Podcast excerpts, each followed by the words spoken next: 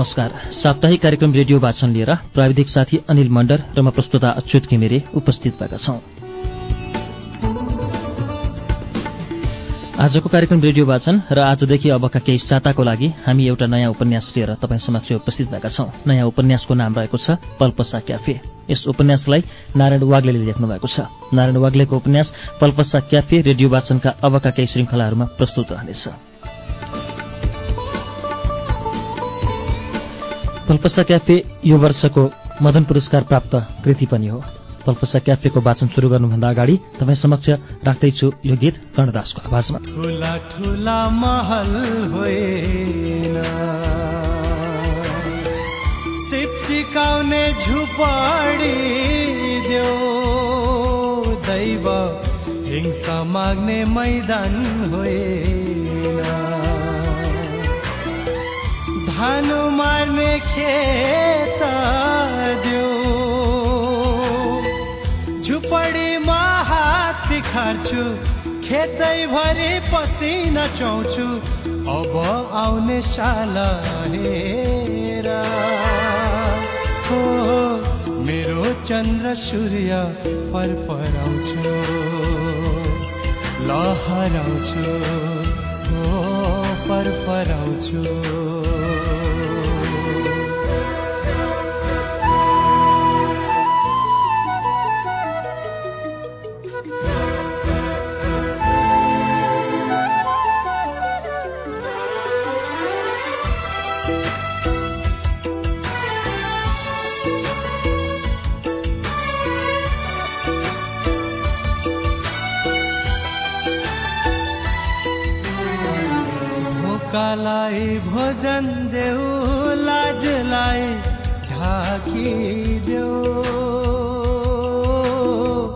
भोकालाई भोजन देऊ लाजलाई ढाकिदेऊ प्यासीलाई चट्टान फुटाऊ रुखो खेतमा बादल खसाऊ बाझो कोकमा मुला फुटाऊ। बाझो कोखमा मुला रगत माग्ने तलवार होइन मसी माग्ने कलम देऊ. राजन धेरै बोल्ने पोठा होइन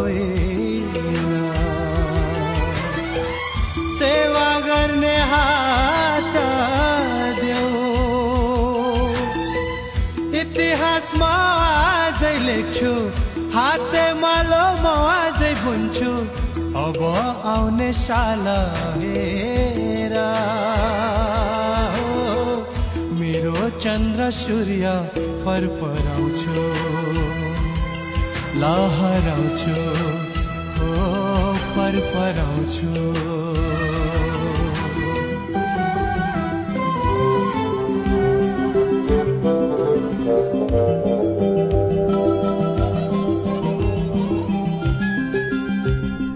गफी गफी वाग्ले वीरेन्द्र अन्तर्राष्ट्रिय सम्मेलन केन्द्रभित्र मेरो सिट छेउ माथि बरण्डाको भरिभराउ दर्शक समूहबाट एउटा चरारूपी कागज उड्दै आयो जसमा लेखिएको थियो तिम्रो उपन्यास कहिले आउँछ?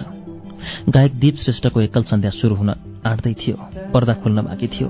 बत्ती निप्नु अघि मैले त्यो चिट पढेँ र वरिपरि साथीहरूलाई देखाएँ। उनीहरू हाँसे। दुई घण्टा लामो कार्यक्रममा दीपले अर्केस्ट्राको लाइब्रेरीसँगै कैयन नयाँ पुराना गीत गाए। उनले म त दूरदेखि आए गाइरहेका बेला त्यो चिट फेरि पढे धमिलो प्रकाशमा। बरन्डातिर टाउको घुमाए तर त्यो हुलमुलमा मान्छे चिन्न सकिन्थेन। कोही हात हल्लाउँथे मतिर हाँसे जस्तो लाग्यो। गायक गाउँदै थिए साइलीबरी चियाबारीमा। मैले कान्तिपुरमा आफ्नो साप्ताहिक स्तम्भ कफी गफ रोकेको थिएँ ताकि थालिएको उपन्यास टुङ्गियोस्। एडिटर भइसकेपछि के को उपन्यास लेख्नु नि अब? कसैले भन्यो पत्रकारले नन फिक्सन पो लेख्नुपर्छ। अर्को कसैले मलाई हपारेको स्वरमा भन्यो। समाचारको माछोमा मैले थालेको उपन्यास बिथोल्न देशको समय तीव्र हुन थाल्यो। यसबीच मेरो प्रमुख पात्र र राष्ट्रको जीवनमा अकल्पनीय घटनाक्रम अपरिहार्य बन्दै गयो। यो आख्यान र रचना समय बीचको सम्बन्ध कम्ती नाटकीय छैन। हामी आफै त्यस्तो समय भोग्दैछौँ जहाँ वास्तविकता र कल्पना अनि भ्रम र सच्चाइ बीचको दूरी क्रमशः मेटिँदै गएको छ।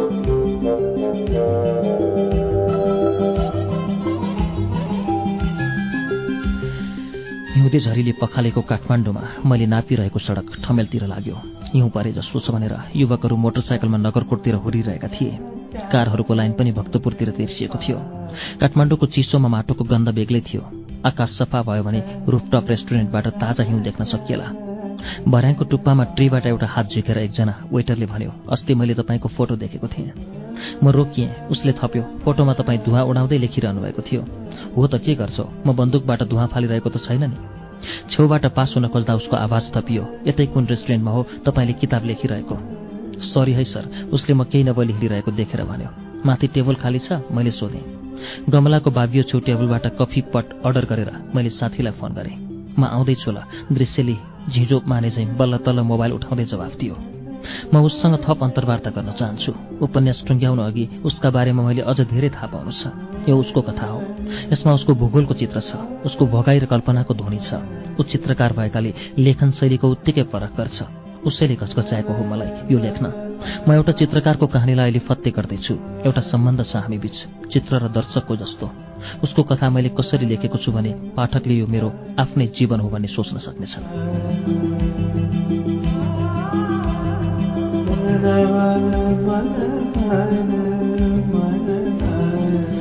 उसको एउटा योजना छ कफी खेती गर्न पश्चिम पहाडको एउटा पाखालाई चाक्लाबन्दी गर्ने। ऊ त्यहाँ कला र कफीको संयोजन गर्न चाहन्छ। त्यसैका लागि ऊ फेरि जाँदैछ र ऊ हिँड्नु अघि म उसलाई यो सुनाउने ध्याउन्नमा छु। पाखामा स्थानीय वास्तुकला र सामग्री प्रयोग गरी ऊ शिविर बनाउन चाहन्छ जहाँ कला ग्यालरी होस् वैकल्पिक रूटका पदयात्रीहरू बस्ने होटल होस् पुस्तकालय होस् इन्टरनेट सहितको ग्यालरी क्याफे होस् जसको नाम उसले सुझाइसकेको छ पल्पसा क्याफे। पल्पसा क्याफे दृश्यको भविष्य हो जसलाई ऊ विचारमग्न कला पारखीहरूको गन्तव्य बनाउन चाहन्छ। ग्यालरी र पुस्तकालयको बायाँपट्टि घुमाउरो भर्याङ हुँदै पुगिने क्याफेबाट पारी भित्तामा होटल र त्यसभन्दा माथि हरियो पहाड र अझ त्यसभन्दा पनि माथि मौसम सफा भएको बिहान धानचुली हिमाल देख्न सकियोस्। र त्यसमाथिको आकाशको निर्मल हावामा कावा खाँदै डुल्ने लामो यात्राका आप्रवासी चराहरू आकर्षित गर्ने बासनाका लागि बाह्रै मास लहरी जोत्त फलफूलको बगैँचा होस्। फलफसा क्याफेबाट हिमाल फेदीसम्म चार दिन लामो पदयात्राको रूट पनि विकास गर्न खोज्दैछौ।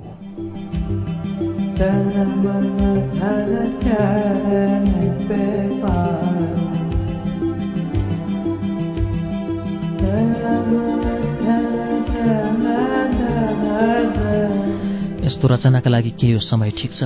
के ऊ यावत प्रतिकूलता सामना गर्न खोज्दैछ? उसको यो खाकाबाट म कायल छु।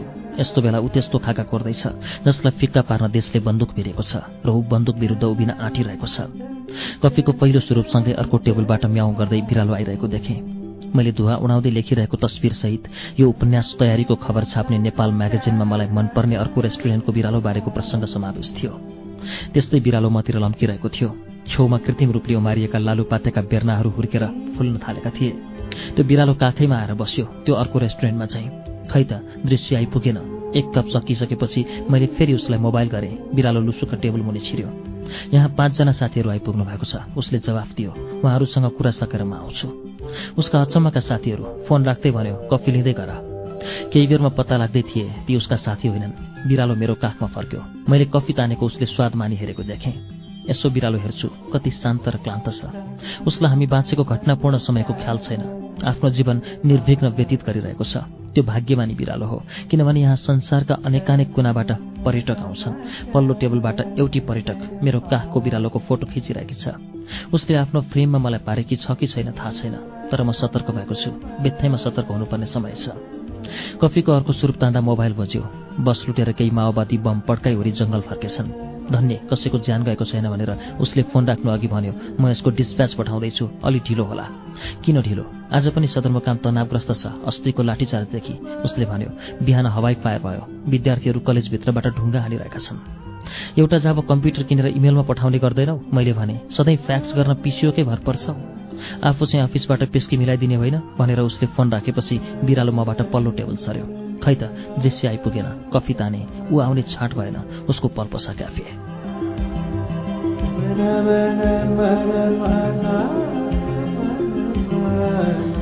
त्यस क्याफे आसपासको गाउँ कस्तो होला? पानी ढलो ढुङ्गे छत भएका घरहरू खोटो पोतिएका काला ढोकाहरू कमेरो र गेरु लिपिएका भित्ताहरू बाछिटाले हानेर कमेरो लतपतिसकेका भुइँहरू। एक बार ऊ मलाई त्यो गाउँ देखाउन लैजाला जहाँ उसको कल्पनाको क्याफे ठडिनेछ। फोन गरे उठाउने स्वर अर्कै आयो। लौ न दाई कोही आत्तिएको थियो उहाँलाई त लिएर गए। कहाँ? म हडबडाएँ अघि पाँचजना आएका थिए। दृश्यकी सेक्रेटरी रहेछ फुलन चौधरी। भनी कुरा बुझ्नु छ भनेर लगे। अँ मेरो हडबडाहट बढ्यो। सुरक्षाकर्मी भनेर परिचय दिएका थिए तर युनिफर्ममा थिएनन्। उसले भनी उहाँले मोबाइल पनि लग्न पाउनु भएन। हो र मेरो कान छेउबाट स्याट चल्यो उसका साथीहरूले अपहरण गरे त्यसो भए हो दाई अब के गर्ने होला? ऊ भन्दै थिए जुत्ता पनि दुई थरी उनेर जानुभयो। यतै तल कता हुनुपर्छ। चोकतिरको होलमा दृश्यलाई पाँचजनाले घेरेर लगे। कसैले शङ्का गर्न नसक्ने गरी ऊ अपहरित भयो। पछि थाहा भए अनुसार उसलाई केही पर पुर्याएर भ्यानमा हालियो। त्यो भ्यान अघि नै देखि त्यहीँ रोकिएको हुनुपर्छ। त्यो सादा भ्यान थियो। दुई थरी जुत्ता उनेर हिँडेकी तन्नेरी उदाइरहेको एक चित्रकार त्यो मेरो साथी जसलाई म पर्खिरहेको छु। यहाँ उपन्यास पढ्न जसको कथा मैले एउटा सिङ्गो क्यानभासमा उतारेको छु उही अघि भर्खर अपहरित भएको छ। म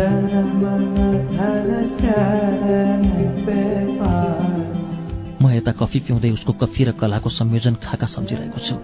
एकजना जर्नललाई फोनमा अनुरोध गरे। उनले यस्तो बेला केही सहयोग गर्न नसकिने बताए। सुरक्षा निकायले बिना पुर्जी लिएर जानु सामान्य भइसकेको छ। सम्पर्क सूत्र फेला पार्न अप्ठ्यारो थियो। प्रधान सेनापति कहाँ फोन गर्दा बैठकमा व्यस्त भन्ने जवाफ पाए। प्रवक्तालाई सोध्नुहोस् न। एकजना मेजरले भने त्यो वेटर नआइदिए हुन्थ्यो किचकिच गर्छ तर मेरो के लाग्छ? आएर मसँग लिपिक्क टाँसिन खोज्दै भन्यो सरको अर्डर भयो? कस्तो अर्डर? म झर्किएँ फोन बज्यो। अर्को जिल्लाका समाचारदाताले गरेका रहेछन्। सरी दाई उनले भने एउटा समाचार टिपाउनु थियो। जिल्ला ब्युरोमा फोन उठेन। हत्तेरी कलम झिकेर नेपकिनमा उनको समाचार टिप्न थाले। झरझर आइरहेको फोनमा उनी मलाई डिक्टेट गराउँदै गए। बिहान गस्तीमा गएको संयुक्त सुरक्षा फौज सदरमुकामदेखि आठ कोष पूर्व एउटा खोल्साको अध्यारोमा माओवादीले थापेको विद्युतीय धरापमा परि सम्पर्कविहीन हुन पुगेको छ।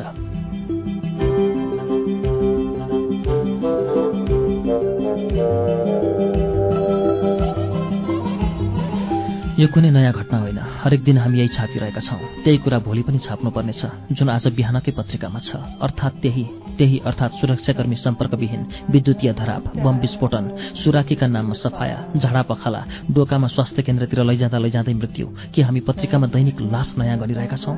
भयो। अर्को समाचार पनि छँदै उनले भने मैले अर्को नेपकिन उठाउँदै टिपेँ।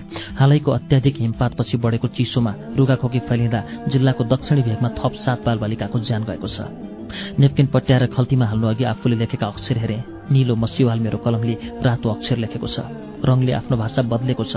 कफी चिसो भइसकेको थियो।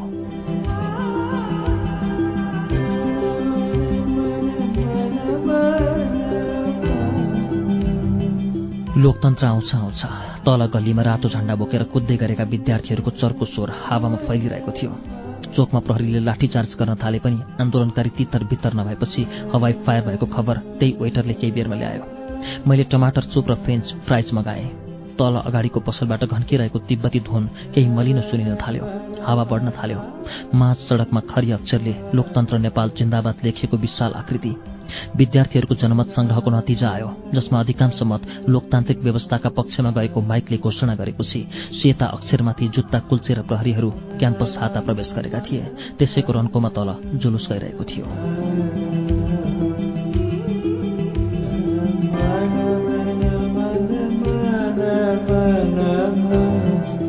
गमलाको फूल हल्लेका बेला फेरि दृश्यको सम्झना भयो। कहाँको गोप्य हिरासतमा लुकाइएको होला।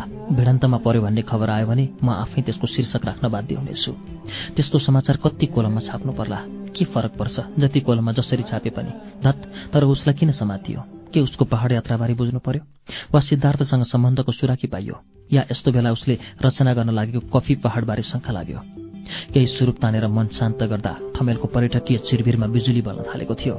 काखबाट फुत्त टेबलमाथि बसेर बिरालो मैले पल्टाइरहेको नोटबुक हेर्न लाग्यो। उसका हरिया आँखाभित्र साथी अपहरित भएको वेदना लुकाएर आफ्नो मस्यौदा उपन्यास पल्टाउन थाले। के म देशको संविधान पढिरहेको छु? अनुच्छेद पछि मौलिक हकका धाराको झलक आउन थाल्यो। पालनकर्ताहरू आफैले यी धारा गायब गरेपछि जगतको यो खुला पानाबाट मेरो पात्र बेपत्ता हुन सम्भव भएको छ। संविधानका धारा चाहिँ अपहरित भएको दृश्यको यो खेसरा कथा मात्र मेरा अगल्तिर छ। के म आज उसको समाचार लेख्दैछु। फुलनले सार्वजनिक अपिल जारी गर्न सक्ने छे। देशका सहकर्मीहरूले भन्ने छन् रिहा गर्न माग गरिएका अरू पनि अपिल छन्। सबैलाई जोडेर समाचार बनाइदिनु होला। अफिस फर्केर मैले आफ्नो प्रमुख पात्रसहितको समाचार कम्पाइल गर्नुपर्नेछ र मेरो साथी अपहरित र बेपत्ता नामहरूको लामो सूचीमा आबद्ध हुनेछ। दाई फुलनले फेरि फोन गरी तपाईँ पनि होस् गर्नुहोस् है। किन? ती मान्छेहरूले केही कागजपत्र र फोटो लगेका छन्। अनि उसले भनी फोटोमा तपाईँ पनि हुनुहुन्छ। जस्तै भयो मन माटो सरी रोयो मन। ढुङ्गा जस्तै भयो मन माटो सरी रोयो मन। पोले पनि नपोलिने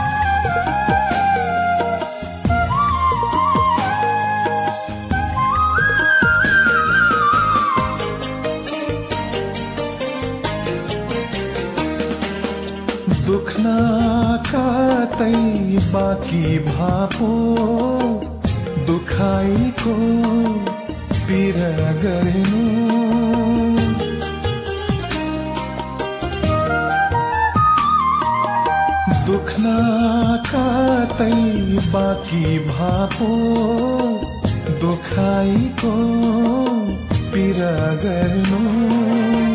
आँखाबाट झरेपछि आँसुलाई पोछ आफ्नो। जति भेट्यो आफैलाई बिरानो झै लाग्छ झन् पोले पनि नपोलिने खरानी झै भयो मन ढुङ्गा जस्तै भयो मन। माटो सरी रोयो मन।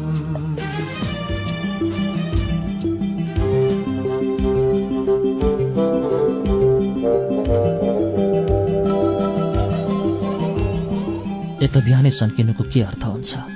झ्यालबाएर एउटा छाया लस्याक लुसुक गरिरहेको छ। के म स्त्री छाया छुट्याउन सक्दिनँ। होटल चौनीकी छोरी के मलाई जिस्काउन हिँडिरहेकी हो। म आँखा मिच्दैछु ऊ फर्किन्छे। हतार हतार फेरि उसको छाया बरन्डाको समुद्री मोहडातिर लस्किन्छ। मर्निङ वाक गर्दै हो। हो भने उसलाई किन यही बरन्डामा मच्चिनु पर्यो? हातमा भुइँकटहर समातेकी जस्तो छ। बरन्डामा निस्कन्छु धत्तेरी हत्तपत्तभित्र पस्छु र रुमालले लाज ढाक्दै निस्कन्छु। समुद्री मोडातर्फ छालहरू निधाएछन्। रातभरि गर्जेर बिहान सुत्ने कस्तो अजीब परम्परा हो। खै त त्यो केटी? ऊ तल अग्लो रुखमा घोचो लगाएर नरिवल झार्न खोज्दै रहेछ। ए मोरी के चाला हो बोलाउन मन लाग्छ। माथि आऊ। सँगै बसेर एउटै पाइपले त्यसको रस चुचौला। धत शून्य होइन?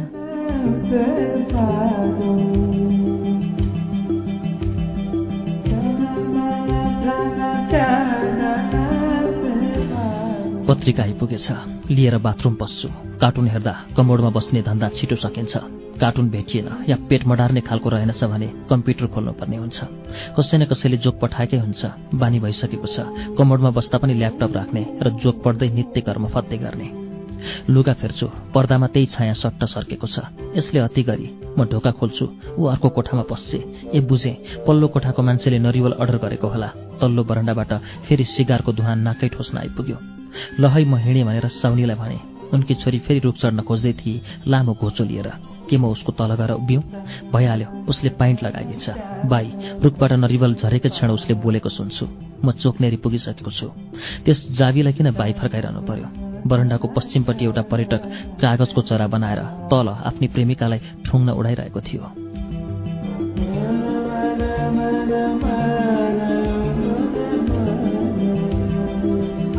पुरानो गोवाको एउटा ऐतिहासिक चर्च प्रवेश गर्न दर्शक पङ्क्तिको पुछार बन्दा मैले पल्पसाला ठिक्क आफ्नो अगाडि उभिएको देखेँ। दुवै हातले पछाडिबाट उसका आँखा छोपिदिएँ। को हो? ऊ झस्की ऊभन्दा अगाडि उभिएका साथीहरूले मलाई हेरे अनि मुसु मुसु हाँसे। उसले दोहोऱ्याए को हो? मैले हात छाडिनँ। उसका कमला परेला मेरा औँलाले बलियो स्पर्श गरे। फुल थिचिरहे जस्तो लाग्यो। एउटी साथीले अगाडिबाट भने आफै चिन। मलाई होस् थिएन। कति छिटो बत्तिएर उसका आँखा बन्द गर्न पुगे। ए तपाईँ पो उसले पछाडि फर्केर आँखा ठुला पार्दै भने अनि मलाई छातीमा हलुका मुक्का हानी। केरला जानु भएन? देखिहाल्यो मैले भने। अब नजाने सोच्दैछु। ट्रेन कतिखेर छुट्छ? छुटिसक्यो। किन त्यसो गर्नुभयो तिमीले गर्दा। मैले के गरेँ? केही गरेनौ। अनि त्यही त मैले भने ट्रेन छुटिहाल्यो। त्यस्तो पनि हुन्छ। हुँदो रहेछ। कसरी? राति अबेरसम्म तिम्रा बारे बसेँ। मैले भने उसका साथीहरू झन् मुसु मुसु हाँस्दै खासखुस गर्न थाले। बिहान ढिलो उठ्नुभयो भर्खर उठेर हिँडेको। मनमौजी छ अघि मन त मौजी नै हुन्छ। म पो तपाईँबारे चित्र लेखौँ कि क्या हो? उसले भनी र बाई दबे भन्दै आफ्ना साथीहरूको ध्यान आकर्षण गरी परिचय आदान प्रदान भयो। सबैसँग हात मिलाए। एउटीले भनी यसलाई ठिक्क पार्ने साथी आज देखियो। कस्तो पार्ने? मैले सोधेँ। जगल्ट्याएर ठिक पार्ने। उसले भने तपाईँहरू उसलाई बेठिक पार्दै हुनुहुन्थ्यो? हामीले कहाँ? उसले भने उसैले हामीलाई ठिक पार्थे। अरूहरू हाँसे अनि उसले पल्पसालाई खुच्चिङ गरी उनीहरू मलाई बेस्ट अफ लक भन्दै अगाडि बढे। यो पल्पसाले गाली गरे अनि मसँग भने अब म के गरौँ? डकुमेन्ट्री फिल्म बनाऊ। मैले भने तपाईँ बारे अनि के त? मैले भने म तिम्रा बारे चित्र बनाउँछु। मेरो भाग्य हो। मेरा लागि त अवसर। म भाग्यमानी रहेछु। अनि म के अवसरवादी? मैले भने म पनि भाग्यवादी त होइन। उसले भने हामी कुनै बादमा बाँधिनु पर्दैन। मैले भने संयोग हो। हाम्रो भेट भयो। त्यसो भए हामी संयोगवादी। उसले हाँसो गरी हाम्रो भेट संयोगान्त बनोस्। किन त्यसो भन्नुभयो? झन्डै म केरला हिँडेको। के कहिले हाम्रो भेट हुन्थेन र गाह्रो थियो। किन? मैले हिजो राति तिम्रो टेलिफोन टिपेनछु मैले भने। म कस्ती हुन्छु उसले भने सरी है। मैले पनि त मागिनँ नि। त्यसैले गर्दा ट्रेन छुटाउनु भएको त होइन नि। एक किसिमले हो। किन? राति म तिम्रो होटल खोज्दै धेरै बेर डुलेँ। मैले हामी बसेको होटल पनि भनिनँ है। मैले पनि त सोधिनँ। तपाईँ पनि हुन्छु तिमीलाई भेटेपछि मैले भने। भन्नाले लाइन सर्दै उसले सोधी। तिमीलाई भेटेर होसर आयो। मैले भने कस्तो निर्मयी? उसले फेरि लाइन सर्दै भने के मैले मोहनी लगाएँ? छुटाउन खोज्दै हुनुहुन्छ? उसले भने हामी चर्च पस्ने पङ्क्तिबाट अघि नै छुट्टिएर प्राङ्गणको एउटा बेन्च उभिरहेका रहेछौँ। उसका साथीहरू भित्रबाट हरभारती आए। सत्रौँ शताब्दीको भव्य चर्च यथावत उभिएको थियो। म मात्र चञ्चल भइरहेको थिएँ।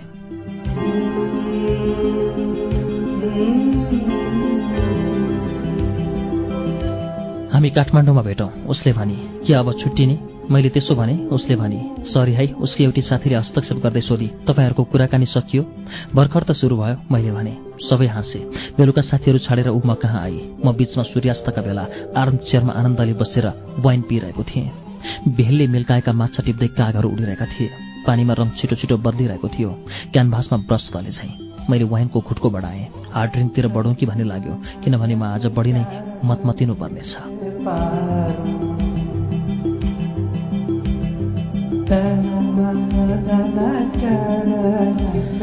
सूर्य डुबेपछि रेस्टुरेन्टबाट सङ्गीतको भोलुम चर्को भयो।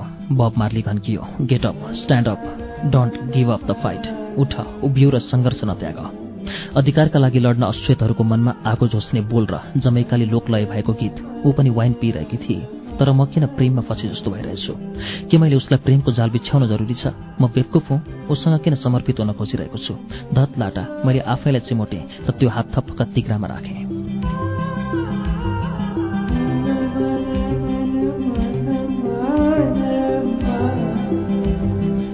बिहान उठेर उदाइरहेको सूर्यसँग मुस्कुराउ भन्दै स्वतन्त्र चरा र सङ्गीतको प्रशंसा गर्ने मार्लीको अर्को गीतले श्रोतालाई त्यसरी नै उचाल्दै थियो। इतिहास थाहा छैन भने तिमी कहाँबाट आयो? के पत्तो भन्ने शब्द भएको बफेलो सोल्जर बज्न थाल्यो। बाँच्नका लागि जुझ भनेर तताउँदै।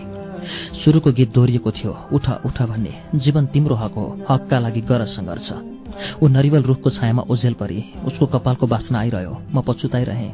म उसँग कुनै औपचारिकता पुरा नगरी छुट्टिएको थिएँ। उसले केही भनिन। मैले पनि हेक्कै राखिनँ। कहिलेकाहीँ माहौल र मुड त्यस्तै हुन्छ। ड्रिङ्क लिएको साँझ ठेगानमा हुँदैन। त्यस्तो ठाउँमा जहाँ आफ्नो परिचय हराएर पर्यटक भइरहेको हुन्छ कि अब हाम्रो भेट गोवामा हुँदैन?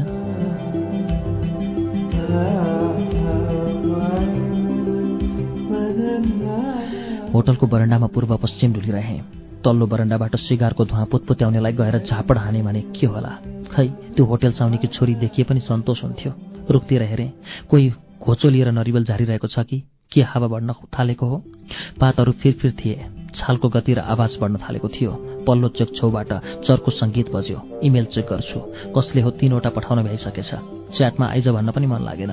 लहेर अर्को इमेलमा फेरि भद्दा ननभेज जोकहरू डाउनलोड गरेर कुनै पटमूर्खले मतिर ठेलेछ।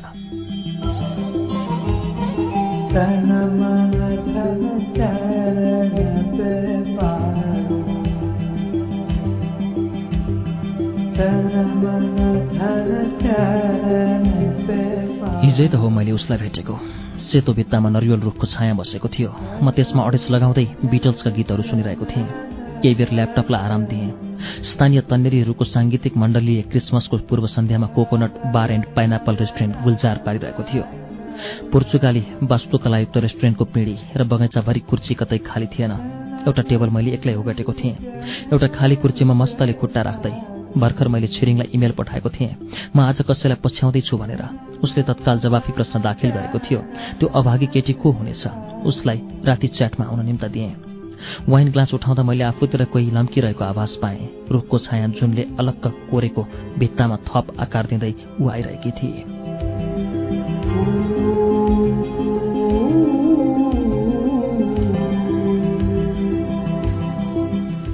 ओठमुनि रौँ पालेको ठिटौली वेटर फेरि मेरो टेबल छेउबाट हिँड्यो। ऊ घरिघरि मेरो कम्प्युटर हेर्न आइरहन्थ्यो र मुसुक्क हाँस्थ्यो म वास्ता गर्थिनँ। बेसोमती म के जतिखेर पनि नग्न दृश्यहरूको ठेगाना पुगिरहन्थ्यो र केटी नजिक आएपछि म झस्किएँ किन ऊ मेरै टेबलतिर लम्किएकी हो? एक्सक्युज मी ऊ हात हल्लाउँदै म सामु उभि यहाँबाट एउटा कुर्ची लैजान सक्छु? गुवामा त्यो मेरो अन्तिम सास थियो। नयाँ वर्षका लागि म केरला जाँदै थिएँ।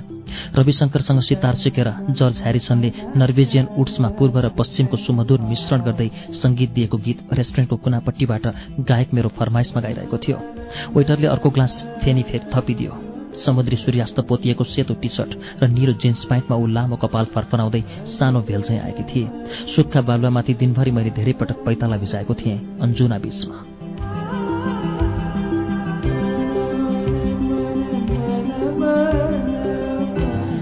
उसको बोली झर्नु अघि कानबाट लतक्क लामा मन्त्री पहेँले टल्किए।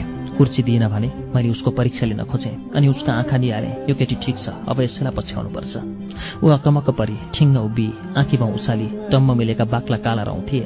आँखा लाम्चा ठुला र सफा थिए धेरै सपना देख्ने जस्ता। सरी उसले नबुझेको स्वाङ गर्दै आफ्नो अप्ठ्यारो लुकाउन खोजे। म के कम? नसुनेको भान पार्दै काखको कम्प्युटर टेबलको कुनापट्टि थन्काएर फेनीको क्लास ताने। माछाको झोल तरकारी र बटुकामा भात आइपुगेको रहेछ। गोर्खालीलाई जहाँ गए पनि भातै चाहिने। हातैले खाइदिउँ भइहाल्यो। ऊ त्यत्तिकै उभिरहेकी थिए मेरो जवाफ पर्खेर औँलाले च्यापिरहेको काँटा बटुकातिर लम्काउन आँटे जस्तो गर्दै मैले भने तिमीलाई भुलाएकामा म क्षमा चाहन्छु।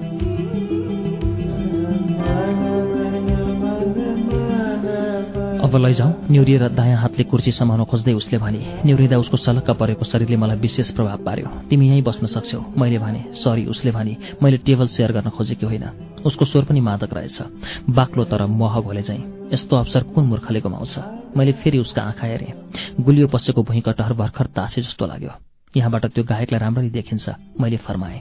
उताबाट राम्रो सुनिन्छ। उसले भने टाठी पनि रहेछ। तत्काल छुरीले प्रश्न काट्न सक्ने।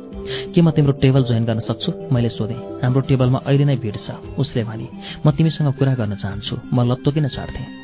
म व्यस्त छु। उसले ठाडै भने मसँग कारण छ। मैले भने नौला मान्छेसँग के कारण हुन्छ?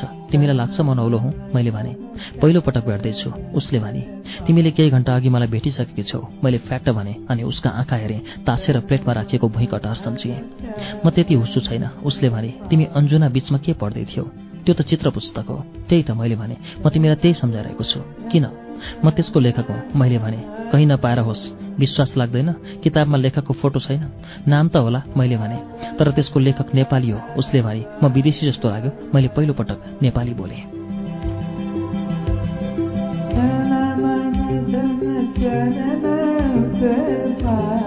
ऊ झस्की मैले उसको शरीरमा परेको झट्का प्रत्यक्ष अनुभव गरेँ। ऊ अलिकति पर सरी। उसका जुत्ता तत्काल स्थिर भए। आँखा उचाले ताकि बदलिएको मनस्थितिमा उसका आँखा हेर्नमा पाऊँ।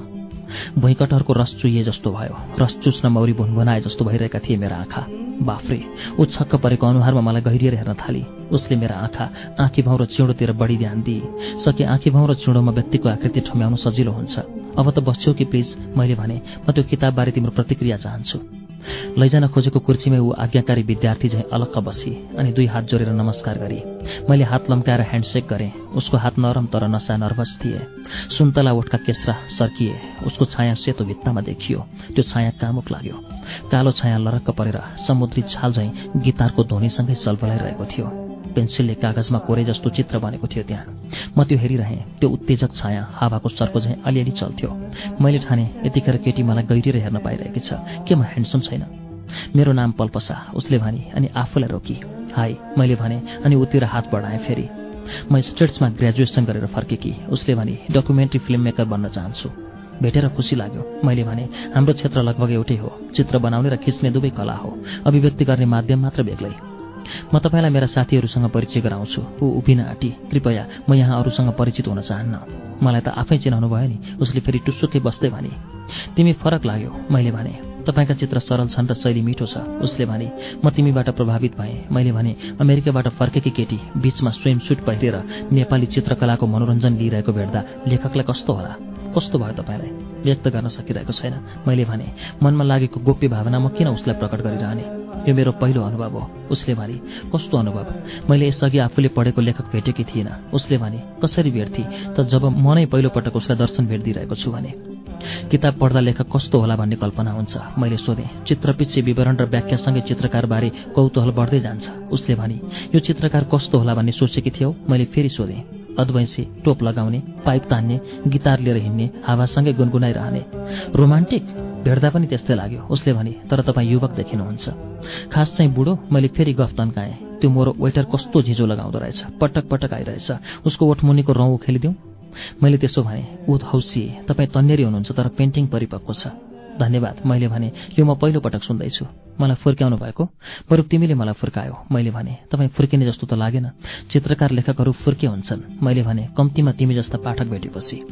म एक साधारण पाठक हुँ। साथीहरू भन्छन् एकोहोरी उसले भने सामान्य रुचि र सरल जीवनमा रमाउने। म पहिलोपटक कसैलाई कोट्याएर आफ्नो परिचय दिँदैछु। मैले भने आफू विशिष्ट देखिनु परेन। म आफ्नो समय स्याउ झैँ काटेर टक्राइरहेछु। कहिलेकाहीँ सोध्छु म किन भिक्षुणी बनिन? उसले भने कुनै दिन म गुम्बामा पस्न सक्छु। तिमीले सक्रिय जीवन रोजेकै बेस। मैले भने उसलाई तातो लगाउनु थियो। उसको तृष्णा जगाउन मैले आगो जोस्नै पर्थ्यो। म ज्ञान चाहन्छु। उसले भने आफूलाई परीक्षण गर्ने रहर छ। डकुमेन्ट्री फिल्मले सन्तोष दिएन भने म आनी बनेर आफूलाई बुझ्न प्रयत्न गर्नेछु। कुनै विषयको खोजी नै सक्रिय जीवन होइन र यस्तो पहिलो व्यक्ति भेट्दैछु जो भिक्षुणी बन्ने सपना पालिरहेछ। मैले भने ताकि ऊ यस्तो फाल्तु कुरा गर्न बन्द गरोस्। तपाईँका पेन्टिङबाट म प्रभावित छु। मेरो पेन्टिङमा त्यस्तो के छ र? मैले फेरि सोधि टोपने त्यसमा धेरै कुरा छ। विषयवस्तु पृष्ठभूमि र पात्रका आकाङ्क्षालाई अभिव्यक्त गर्ने रेखा र रङमा मिठो ध्वनि छ। उसले भने पात्रहरू कसरी सोच्नुहुन्छ वा खोज्नुहुन्छ? यी अहिले तिमीलाई भेटे नि? नाइ बा उसले जिब्रो टोक्न खोजी। म त पेन्टिङको पात्र नबन्ने। कसले भन्यो तिमीलाई पात्र बनाउँछ भनेर? मैले भने त्यस्तै सोचेको। छोटो भेटमै तिमीले जुन प्रभाव पारेकी छेउ त्यसले एउटा पात्र रचना गर्न मद्दत गर्छ। मैले भने नसकिने रहेछ। के? चित्रकारहरूसँग बोलेर। खै कतिजना चित्रकार छन् यहाँ? मैले भन्न खोजेको चित्रकार ऊ तन्की र जिउ खुकुलो पारी। बल्ल उसले विश्राम लिए जस्तो लाग्यो। उसका औँला चुलबुल छन् पाखुरा कमला छन् र पेडौला गिलो माटो झैँ चलाइरहन मन लाग्ने।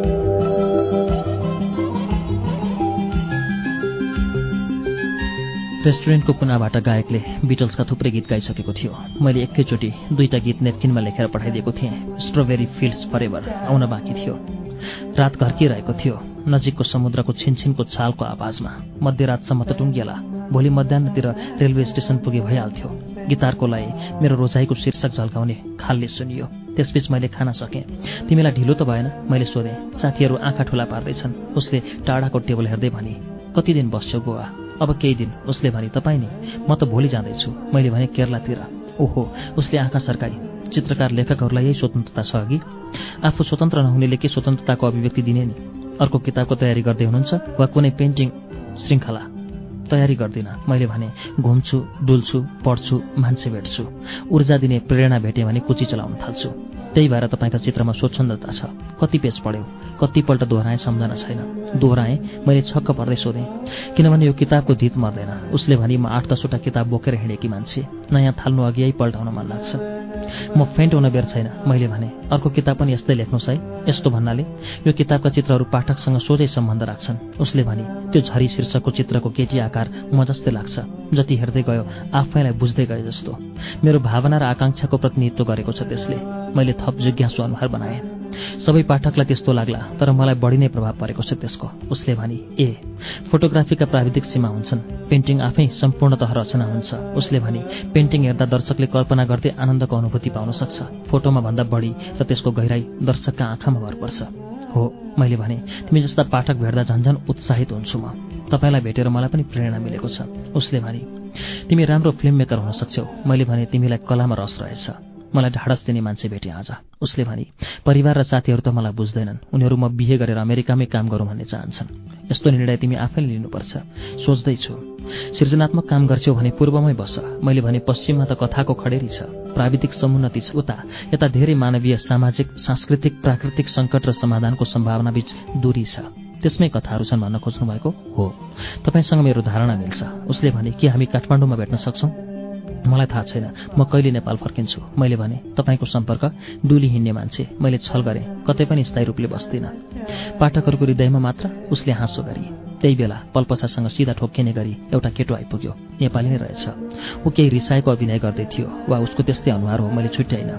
आउनासाथ पल्पसाको हात समातेर उठायो र आफ्नो टेबलतिर लग्न खोज्यो।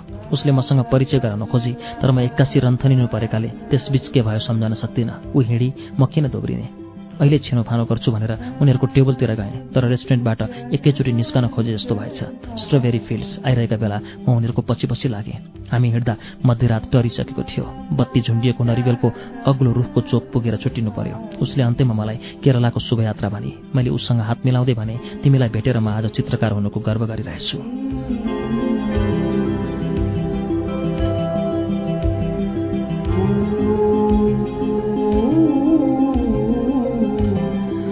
उसका साथीहरू अलि पर थिए। तिनलाई मैले वास्ता गरिनँ विशेष गरी त्यस केटालाई जसले मेरो कल्पना भङ्ग गरेको थियो। बाटाभरि मैले उसको कपालको बास्ना पाइरहेँ। फुर्र फुर्र उड्ने कपाल प्रभाव पारिहाल्ने आँखा सुलुत्त बगे जस्तो शरीर र चित्त चोर्ने बोली उसका विशेषता लागे। होटल पुग्दासम्म मैले केही देखिनँ उसँग छुट्टिएको थिएँ तर किन छुट्टिएँ भनेर आफैलाई सराप्न मन लाग्यो। हात मिलाएपछि उसले मात्र चाल पाउने गरी मैले उसलाई छोएको थिएँ। कम्प्युटर खोल्न मन लागेन किनभने चेरिङले च्याटमा सोध्न सक्नेछ कसलाई फसाइस् भनेर। झ्यालबाट समुद्र हेरेँ तल्लो बरन्डामा एक जोडी पर्यटकको आकार गुज्जिल्टिएको थियो समुद्र हेर्दै। टाढा हेरिरहे छालको आवाज बढिरहेको थियो। तल्लो बरन्डामा कुनै पर्यटकले सिगार तानेको बाक्लो गन्ध आयो। समुद्रभरि जहाजहरूको प्रकाश आकाशका तारा झैँ टल्किएको थियो। आफैलाई सम्झाएर कोठाको ढोका खोलेँ भोलि संसार बिउजँदा मेरो आजको असफलता मेटियोस्।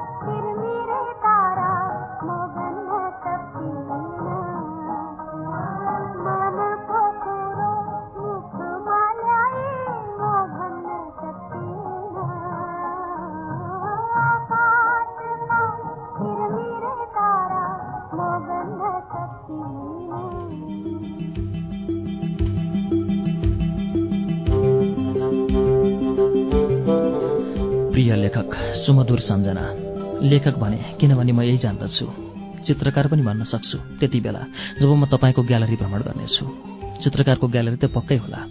किताबमा कतै सानो अक्षरमा त्यसको ठेगाना हुनुपर्छ तर त्यस ग्यालरीलाई म काल्पनिक बनाउन चाहन्छु। त्यसको आनन्द बढी छ।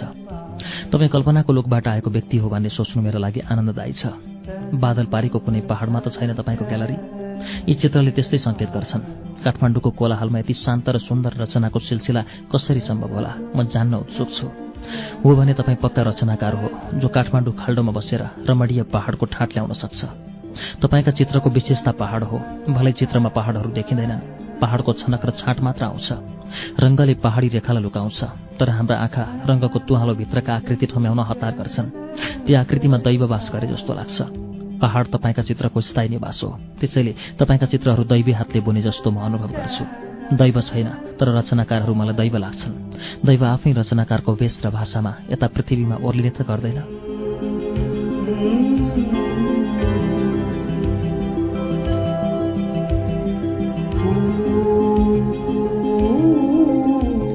सबैभन्दा पहिला म तपाईँसँग क्षमा माग्छु। तपाईँले भेट्ने भनेको ठाउँमा म यो चिठी छोडेर जाँदैछु। तपाईँले भेट्ने कबोल गराएको टेबलमा मेरो साटो यो चिठी पाउँदा तपाईँमा के गुजेला म त्यो कल्पना गर्न सक्छु। तपाईँले मलाई रङ्गहरू दिनुभएको छ। म अनेक भावनामा रङ मङ्गिएकी छु। तपाईँको आकृति ठम्याउन सकिरहेकी छैन। म विवश छु। म तपाईँलाई भेट्न किन असमर्थ भएँ भन्ने कारण छ र कारण छैन पनि। म तपाईँकी प्रशंसक हुँ र रहनेछु सके आवश्यकताभन्दा बढी नै तपाईँको किताब यति बेला मेरो होटल रुमको सिरानीमा छ। कुनै किताबले ममा गहिरो प्रभाव पारेको छ भने यसैले छ। साथीहरू यस किताबप्रति मेरो आसक्ति देखेर आजित छन्। म जतिखेर पनि यसैको कुरा गरिरहेकी हुन्छु र उनीहरू मलाई उडाउँछन् उनीहरू बुझ्दैनन् यस्तो भावना उनीहरू ठान्छन् म किताबकी किरो हुँ तर यस्तो किताबका लागि म जे पनि बन्न तयार छु।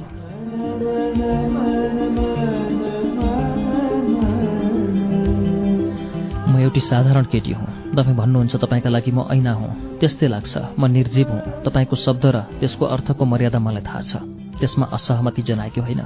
मेरो तात्पर्य के भने म आफ्ना लागि केही पनि होइन। के भन्ठान्नु होला भने म अरूका लागि हुँ। म त्यो पनि होइन जो आफ्नै लागि हुन सक्दैन। अरूका लागि के हुन सक्ला? यो भनेर म निराश देखिन सक्छु। तर म आशावादी हुँ। हामीले रमाइलो गऱ्यौँ संयोगवादी भनेर। म कहिल्यै केही प्रति निराश छैन र हुन पनि चाहन्न।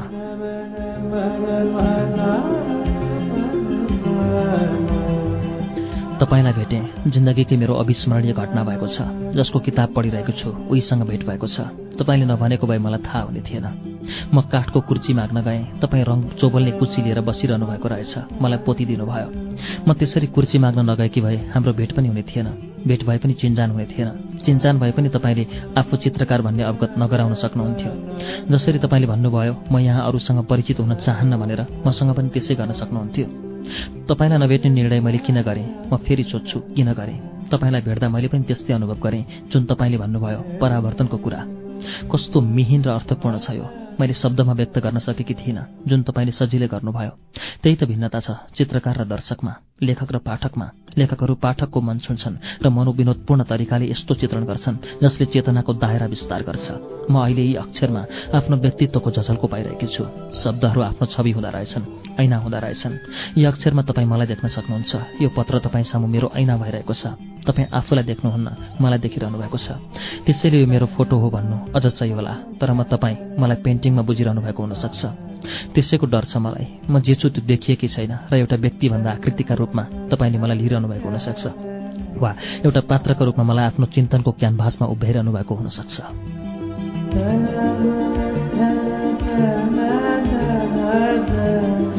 लेखकको जीवनमा धेरै पत्र आउँछन्। त्यसरी नै पाठकहरू र तिनका पत्रहरू तर पाठकको जीवनमा दुर्लभले लेखक आउँछन्। तपाईँ भिन्न हुनुहुन्छ। मलाई लाग्दैन म यसरी अरू लेखकसँग भेट्न सकौँला। र भेटे पनि अन्तरङ्ग हुन सकौँला तपाईँको विशेषता जस्तो लेख्नुहुन्छ प्रत्यक्षतः आफू पनि त्यस्तै हुनुहुन्छ। जस्तो लेख्नुहुन्छ त्यस्तै बोल्नुहुन्छ। जस्तो बोल्नुहुन्छ त्यस्तै व्यवहार गर्नुहुन्छ। र आफू जस्तो व्यवहार गर्नुहुन्छ अरूबाट पनि त्यस्तै व्यवहारको अपेक्षा गर्नुहुन्छ। सके म यहीँनिर चिप्लिएँ होला। म तपाईँ जस्तै व्यवहार गर्न चुकेँ होला। मेरो कमजोरी मैले एउटी पाठकभन्दा बढी भूमिका खोज्न थालेँ होला। मैले पाठकभन्दा बढी साथी जस्तो व्यवहार गर्न खोजेँ र हुन सक्छ त्यसैले मलाई तपाईँसँग भेट गर्न वञ्चित गर्यो।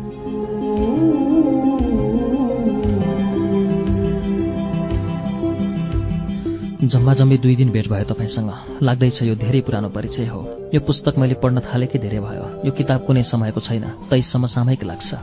यसमा घटनाहरू छैनन्। तै घटनापूर्ण लाग्छ। यसमा कहिले हो किन हो को कसरी भन्ने प्रश्न उठ्दैन। पाठक आफै बग्दै जान्छ। पानीमा पातमाथि किरा बगे चाहिँ म ठान्छु जुन चित्र कोरिएको छ र त्यसलाई जुन शब्द लेखिएको छ त्यो तपाईँको व्यक्तित्व हो। त्यसैले मैले कहाँ कसरी कहिले किन भेटेँ भन्ने प्रश्न हराएर तपाईँसँगको घनिष्ठता मात्र अनुभूत भइरहेको छ र म अचम्बित छु। तपाईँको जुन व्यक्तित्व मैले कल्पना गरेकी थिएँ शारीरिक रूपमा म प्रष्ट थिइनँ तर बौद्धिक रूपमा समान पाएँ। कल्पनाको व्यक्तित्व र यथार्थको व्यक्तिबीच यति साह्रो सामिप्य तपाईँको आकर्षक पक्ष हो भन्ने मैले ठम्याएकी छु। म पाठक नभएर तपाईँसँग व्यक्तिगत परिचित मात्र भए पनि यत्तिकै प्रभावित हुन सक्थेँ। किनभने तपाईँको चित्र हेर्नु शब्द पढ्नु र भेटेर तपाईँलाई सुन्नु लगभग समान अनुभव हुने रहेछ।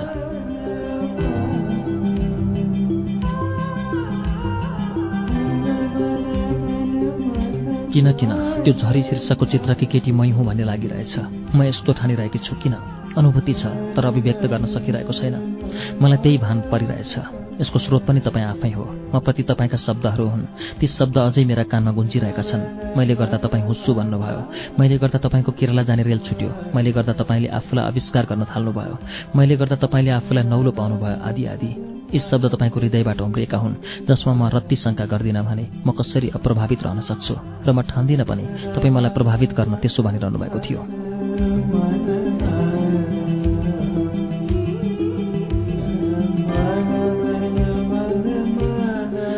क्रिसमसका लागि गोवा आउनु। अन्जुना बिचमा मैले पढिरहेको तपाईँले देख्नु।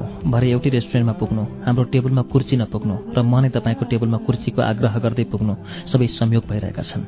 म गोवा नआउन पनि सक्थेँ वा तपाईँ पनि क्रिसमसमा केरला र नयाँ वर्षमा गोवा आउन सक्नुहुन्थ्यो।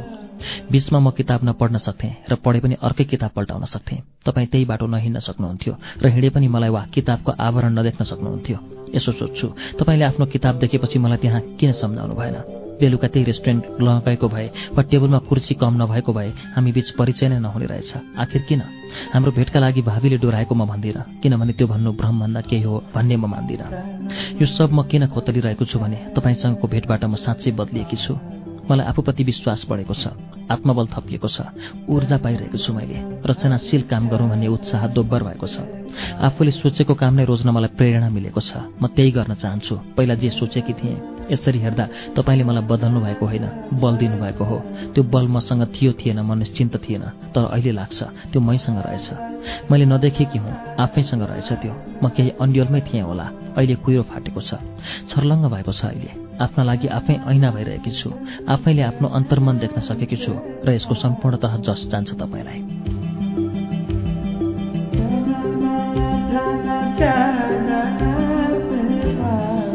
तर पनि म तपाईँलाई धोका दिइरहेकी छु।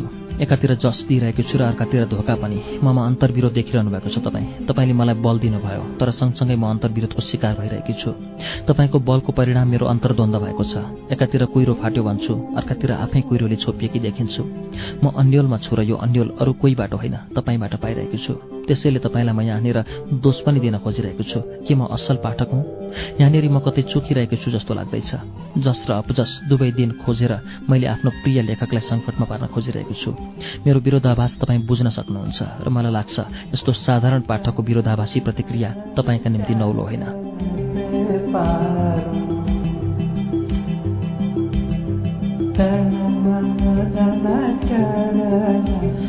तपाईँलाई भेटेर फर्केपछि राति धेरै बेरसम्म सोचिरहेँ। कतै म तपाईँसँग बढी नै नजिक त भइरहेकी छैन।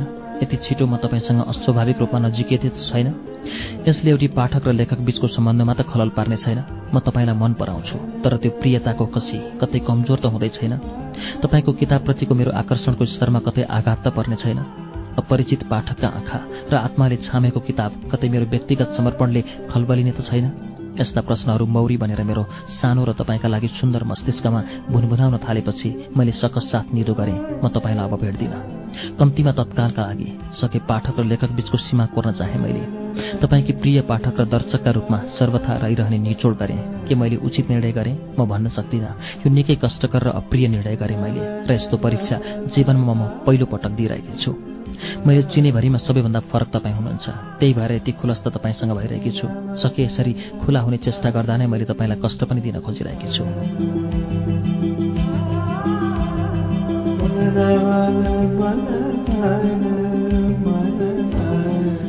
तपाईँको एउटा चित्रमा एउटा लामो पहेँलो पात खसिरहेको छ। त्यो आफ्नो बेगमा खस्दैछ तर चित्र हेरिरहँदा कहिले त्यो खसिसक्दैन। खसिरहेको मात्र छ। मैले अघि भर्खर पनि त्यही पाना पल्टाएँ जहाँ त्यो पात खसिरहेको छ। म त्यस्तै भएकी छु। तपाईँ सामु परेर म खसिरहेकी छु तर टेक्ने जमिन भेट्न सकिरहेकी छैन। तपाईँले मलाई आफ्नो रचनाको त्यही पहेँलो पात बनाइदिनु भएको छ जो हर क्षण खसिरहन्छ। पातको बेग झैँ म पला पला आफूलाई छाम्न विवश भइरहेकी छु। म आफ्नै बुतामा उभिन चाहन्छु। सङ्घर्षका लागि आफ्नो भूमि आफै रचना गर्न चाहन्छु। म कतै अडिन चाहन्छु। बस तपाईँकी प्रिय पाठक।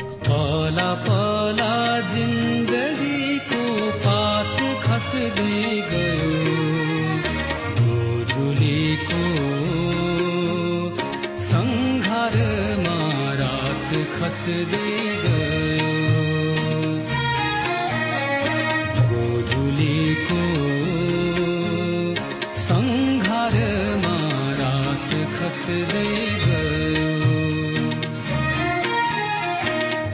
फला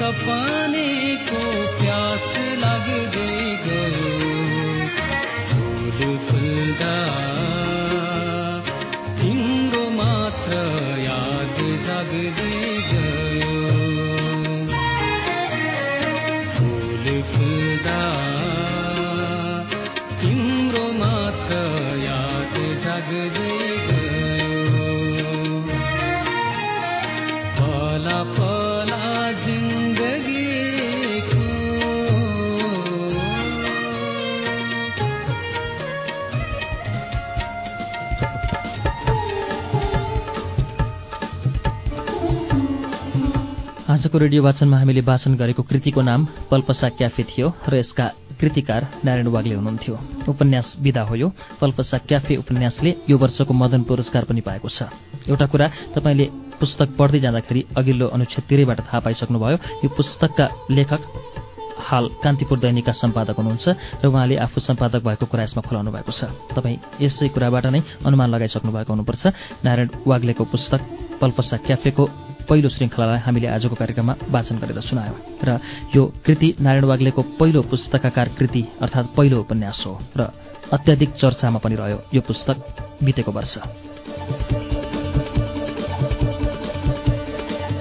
कल्पसा क्याफेको वाचन तपाईँलाई कस्तो लाग्यो? कृपया हामीलाई पत्राचार गरी पठाइदिनुहोला। हाम्रो ठेगाना हो कार्यक्रम रेडियो वाचन HBC ninety four FM post box number आठ नौ सात चार सिपिसी चौरानब्बे काठमाडौँ नेपाल। इमेल ठेगाना GHIMIRE ACHYUT Ghimire Achyut at Gmail dot कममा इमेल गरेर पठाइदिनुहोला। नारायण वाग्लेद्वारा लिखित पल्पसा क्याफेको दोस्रो भाग लिएर अर्को साताको रेडियो वाचनमा आउनेछौँ। तबसम्मलाई प्राविधिक साथी अनिल मण्डल र म प्रस्तुता अच्युत घिमिरे विदा माग्छौँ। आज्ञा दिनुहोस् नमस्ते।